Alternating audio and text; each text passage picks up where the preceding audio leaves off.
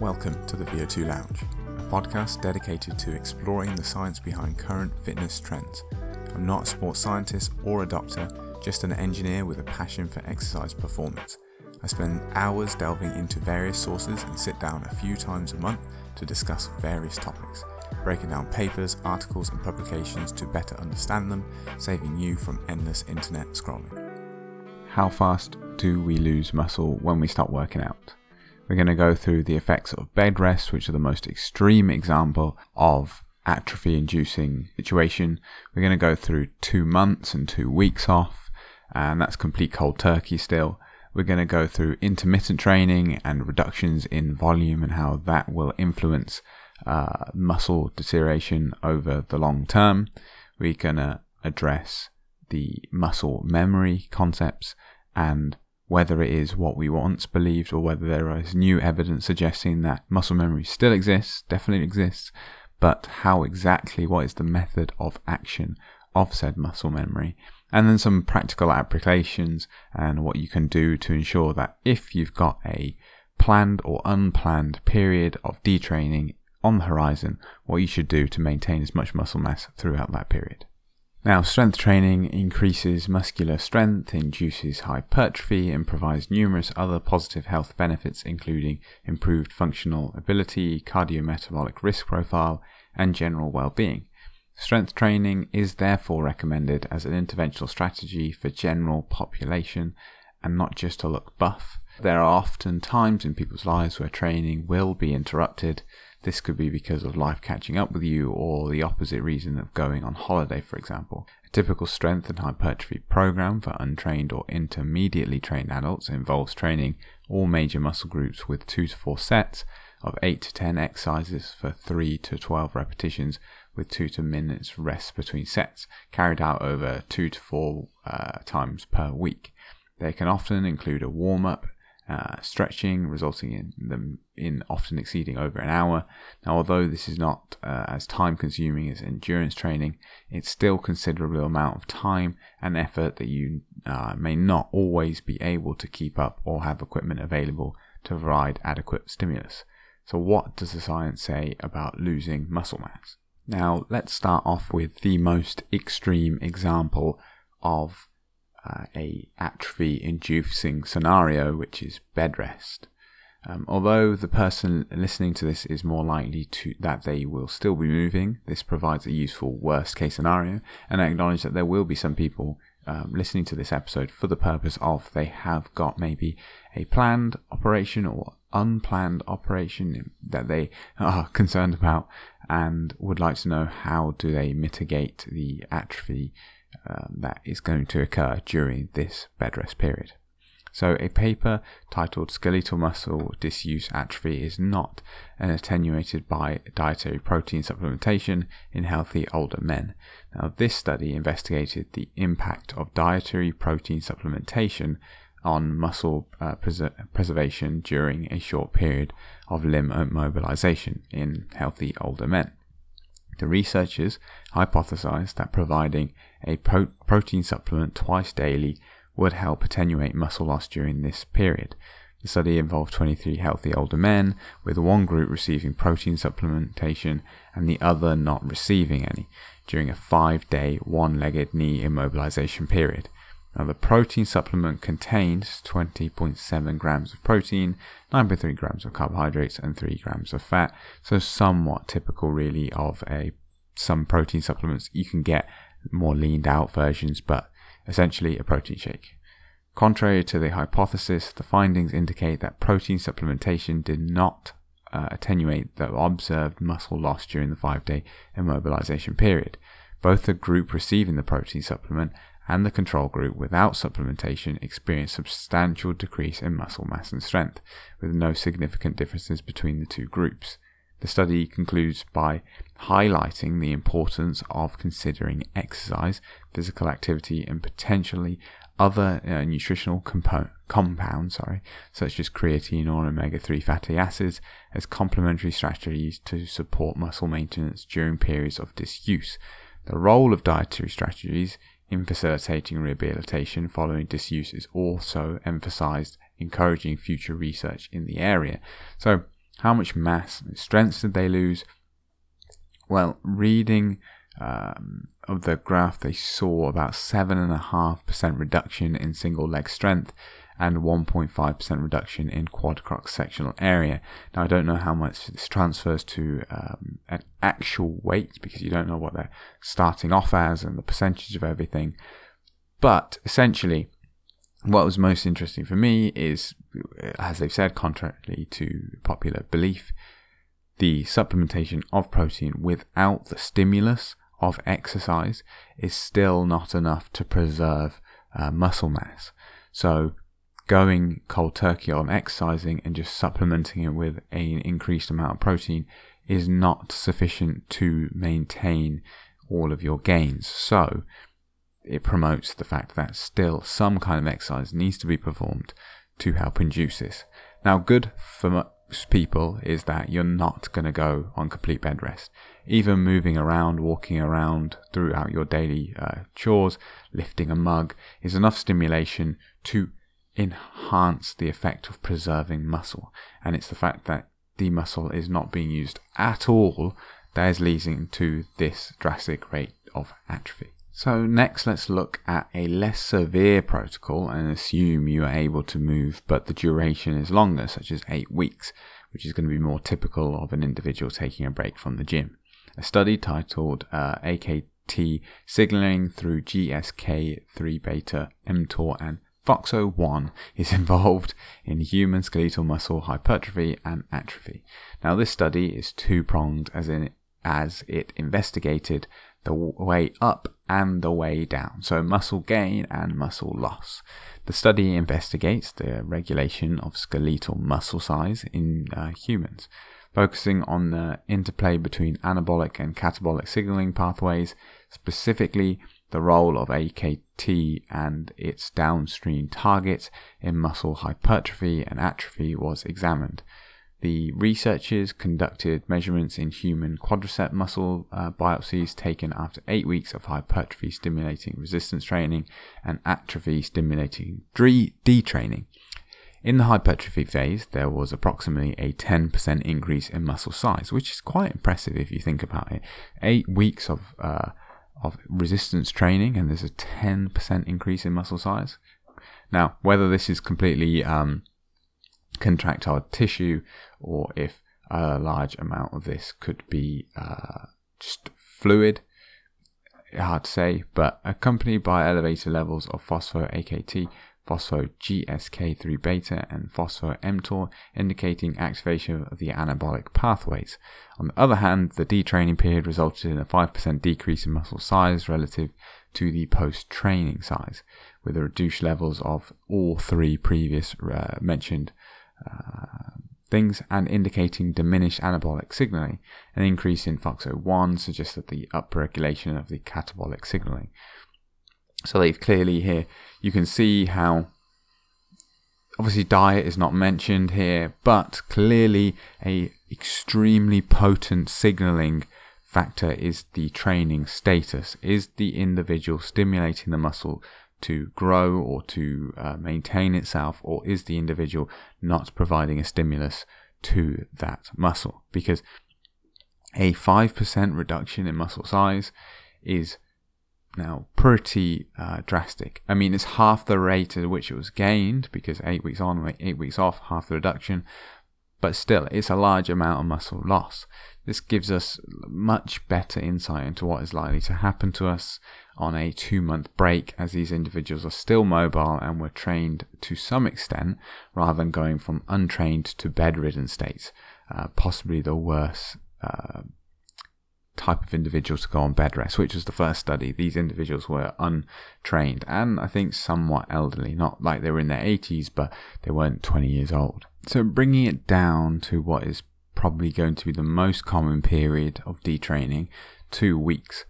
The study titled Resistance Training Induced uh, Elevations in Muscle Strength in Trained Men are maintained after two weeks of detraining and not differently affected by a whey protein supplementation gives insight into this. The study conducted um, aimed to investigate the impact of two weeks of detraining period on resistance trained men who had undergone a four week resistance training program. The participants divided into whey protein and carbohydrate supplement groups followed a four day per week resistance training program for four weeks, followed by a two um, week detraining period, and finally a four week training uh, period, also a retraining period. Throughout the 10 week study, leg press strength was consistently elevated. Importantly, there was no observed decrease in leg press strength um, after the two week detraining period in either the whey protein or carbohydrate supplement groups. Notably, although not statistically significant, both groups appeared to retain lean mass after a retraining phase. These findings suggest that a short term period of detraining lasting only two weeks may not compromise lower body strength in young resistance trained men. Interestingly, the study implies that a use of 25 grams of whey protein post exercise did not differentially affect the retention of muscular strength during the detraining phase.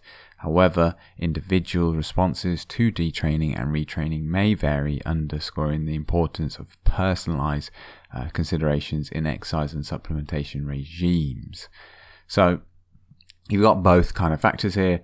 Um, the protein post exercise not differentially affecting the retention of muscular strength um, during the detraining phase just shows to you that protein is almost the uh, it because it is quite literally used to build it. If there's no stimulation to build the muscle or retain the muscle, then clearly the protein is just to float away and be used to just fuel the body generally eventually at some at some point. So the key here is even if you are going away, it looks to be like even if you are a powerlifter or even a bodybuilder lifting a substantial weight, just maintaining something like body weight squats or press ups for just that two week period and trying to target all the muscles a little bit is clearly going to be the best way to prioritize and maintain any muscle mass you're trying to. Given that I've just mentioned there at the end this importance of intermittent training, let's move on to that itself and see um, how this can work. If we look at a study titled Effects of Periodic and Continued Resistance Training on Muscular CSA and strength in previously untrained men, we get an idea that these small breaks in training do not have much of an overall effect of strength and muscle mass outcomes in the long term. The study aimed to investigate muscle adaptations to retraining after short term detraining by comparing continuous and interrupted resistance training in previously untrained men. 15 young men were divided into two groups containing training and retraining, both groups engaged in high intensity bench press training. Now, the uh, continuous training group trained continuously for 15 weeks, while the retraining group trained for six weeks, underwent a three week detraining period, and then resumed training at week 10. After the initial training phase, both groups exhibited significant increases in one repetition max and cross-sectional areas of biceps, uh, bicep brachii, and pectoral major muscles, as measured by magnetic re- uh, resonance imaging. Now, these improvements were comparable between the two groups. Uh, sorry, magnetic resonance imaging may have just gone over some people's head, just an MRI essentially. Now, during the subsequent continuous training phase, um, the uh, continuous training group experienced continuous increases in muscle um, CSA and one rep max, uh, contractile cross-sectional area, sorry. However, the rate of muscle adaptations was lower after the last six weeks of training compared to the initial phase. In contrast, the uh, retrained group slash the break group did not show significant decreases in muscle cross sectional area and one rep max after the three week detraining period. Moreover, the increase in muscle contractile surface area observed after the training were similar to those observed after the initial training phase. Ultimately, both groups de- demonstrated similar improvements in one rep max and total muscle size after the full 15 week uh, training period. The results suggest that three week detraining period does not hinder muscle adaptations compared to continuous 15 week training. The study implies that interrupted training with a short detraining phase may be an effective approach without compromising overall muscle gains. So again, sort of uh, backing up what the two weeks detraining suggested, that short break isn't going to kill you. In fact, it might actually help, help you physically and mentally reset. Now, obviously, if your end goal, you're striving for a a target, continuous training uh, allows allows for more errors to some extent. It allows for you to uh, something to come up and for you to take two days off that you weren't meant to and then come back to it. Whereas if you schedule in, for example, these three weeks, because to some extent I looked at this and thought, well, if someone's got extremely uh, busy life, maybe a busy family life, or something they can control, but at some point it does have to take priority, then you could look at this as being you could do three weeks of really going at it and then taking a week or two weeks off or just doing body weight stuff at home just to keep a stimulus there and then go back to using the gym regularly for another two three weeks then taking another week or two weeks off. And you could sort of the long it's going to take you probably longer because I know this is only 15 weeks, but it's going to definitely uh, see improvements. So next we'll kind of move on to training volume and a reduction in volume and what effect does it have on muscle mass and strength.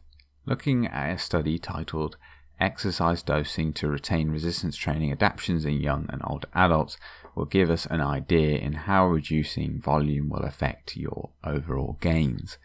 This study represents a novel exploration into the dose response uh, efficacy of various resistance training uh, prescriptions and aim to maintaining progressive adaptations, uh, while also investigating potential age related differences in maintaining requirements. Notably, once per week exercises dose generally prove sufficient to sustain positive neuromuscular adaptations. However, age specific uh, disparities emerged in the minimum dose needed to maintain muscle size. Among the young, a clear dose response effect was observed, with one third volume maintenance do, dosing leading to continued myofiber hypertrophy and strength gains, while one ninth volume effectively preserved improvements. In contrast, older individuals did not maintain muscle size with either prescription, although both maintained strength gains. The study's primary objective was not merely to evoke typical changes in skeletal muscle following resistance training, but to assess optimal training volumes for retraining these benefits, particularly in older adults during periods of reduced exercise frequency. The training effects were explored with findings aligning with existing literature indicating that strength gains from resistance training persist for several months even after training cessation. Interestingly, maintenance prescriptions of one uh, day per week were affected uh, were effective for sustaining strength in both age groups, with the young continuing to increase strength beyond initial levels. They delved into muscle mass changes during detraining, highlighting a disassociation between muscle growth and strength gains, both young and old retrained substantial improvements in specific strength throughout detraining, suggesting that persistence of non muscle mass adaptations affecting strength performance. Now, the older group maintained a specific strength above pre training young subjects throughout detraining, underscoring the enduring uh, impact of a relatively short period of heavy resistance training on neuromuscular function. The study investigated the dose response of efficacy of maintenance prescriptions in preventing a reversal of uh, the myofiber type shift induced by resistance training. While approximately half the shift reverted by 16 weeks of detraining, one third maintenance dose fully preserved the shift, emphasizing the importance of dosage in maintaining specific myofiber adaptations. In conclusion, the study highlights the positive effects of resistance training, recommending it's a primary intervention stra- strategy to combat the detrimental impacts of sarcopenia, particularly among aging population. Findings indicate that progressive resistance training should su- uh, sustained indefinitely for the health of functional status of all individuals, with attention to age specific maintenance dose requirements. This is something you will see um, pushed and given an extreme amount of uh, airtime on podcasts such as the Peter Attia Drive because simply it preserves muscle and builds muscle better than anything else you could possibly do. No diet is going to give you the ability to hold a three year old, four year old and pick them up off the ground at 80, whereas resistance training simply will or should enable it. Let's, let's not say will because there's so many other factors, but it's going to have a greater effect than any other intervention possible. And for one straight out of the science of bro and has plenty of anecdotes going around to support it. And for quite a long time, it was thought to be proven in science with studies suggesting that muscle nuclei gained during training are permanent. This is muscle memory. Let's just take an article in the Journal of Physiology, for example, titled Muscle Nuclei Remember to Cheat Death from 2013. It ends with the following passage. Taken together, these data suggest that 1. Once you acquire a myonucleus, it's essentially permanent, and 2. More nuclei translate into greater capacity for regrowth, which presumably translates into enhanced muscle strength and or speed. These observations have significant public health implications, especially with regards to resistance exercise in the young and potentially to reduce the risk of sarcopenia during aging. There are also potential ramifications for the sporting community. All athletes acquire their myonuclei through persistent hard work, but some individuals can unfairly supplement their pool by cheating with anabolic steroid use. Since the benefits of steroid uh, administration may persist well after the circulating hormone levels are returned to baseline, it may be very hard to catch violators. Obtaining muscle biopsies from athletes to determine if they have ill gotten nuclei is invasive, unethical, akin to assault, and likely to be ambiguous. This study reveals a potential new hurdle in terms of race between athletes and ethics, and others a demonstra- demoralizing realization that perhaps some cheaters may prosper.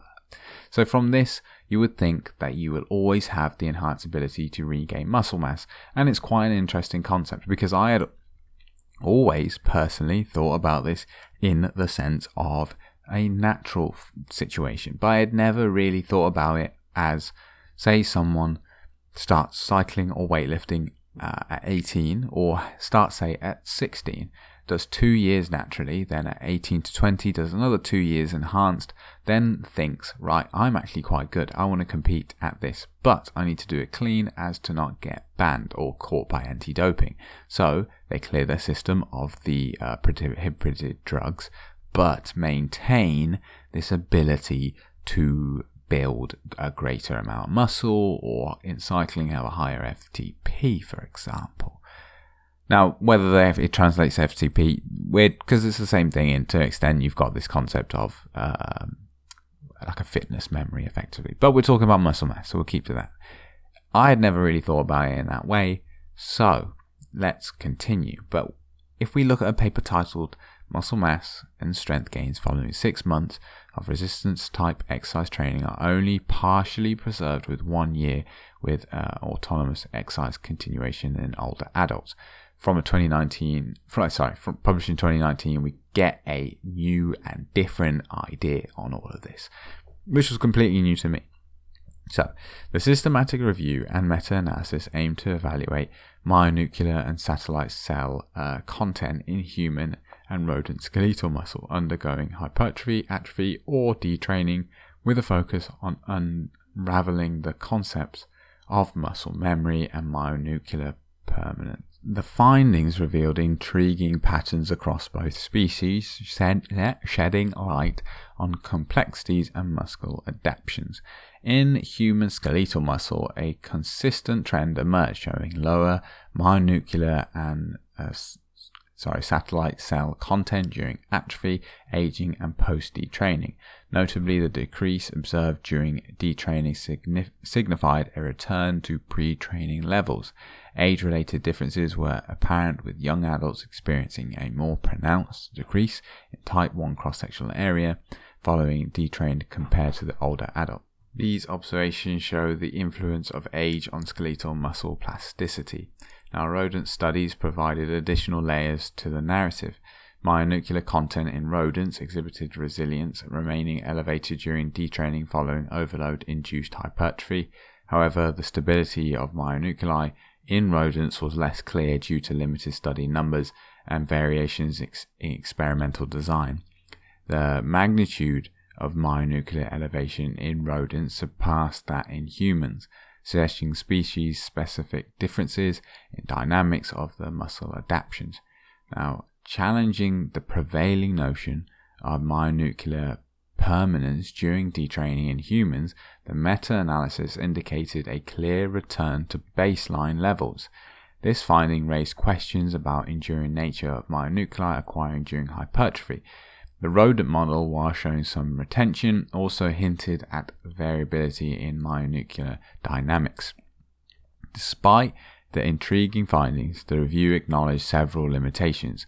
The evidence supporting muscle memory remained largely anecdotal due to the scarcity of human uh, animal studies.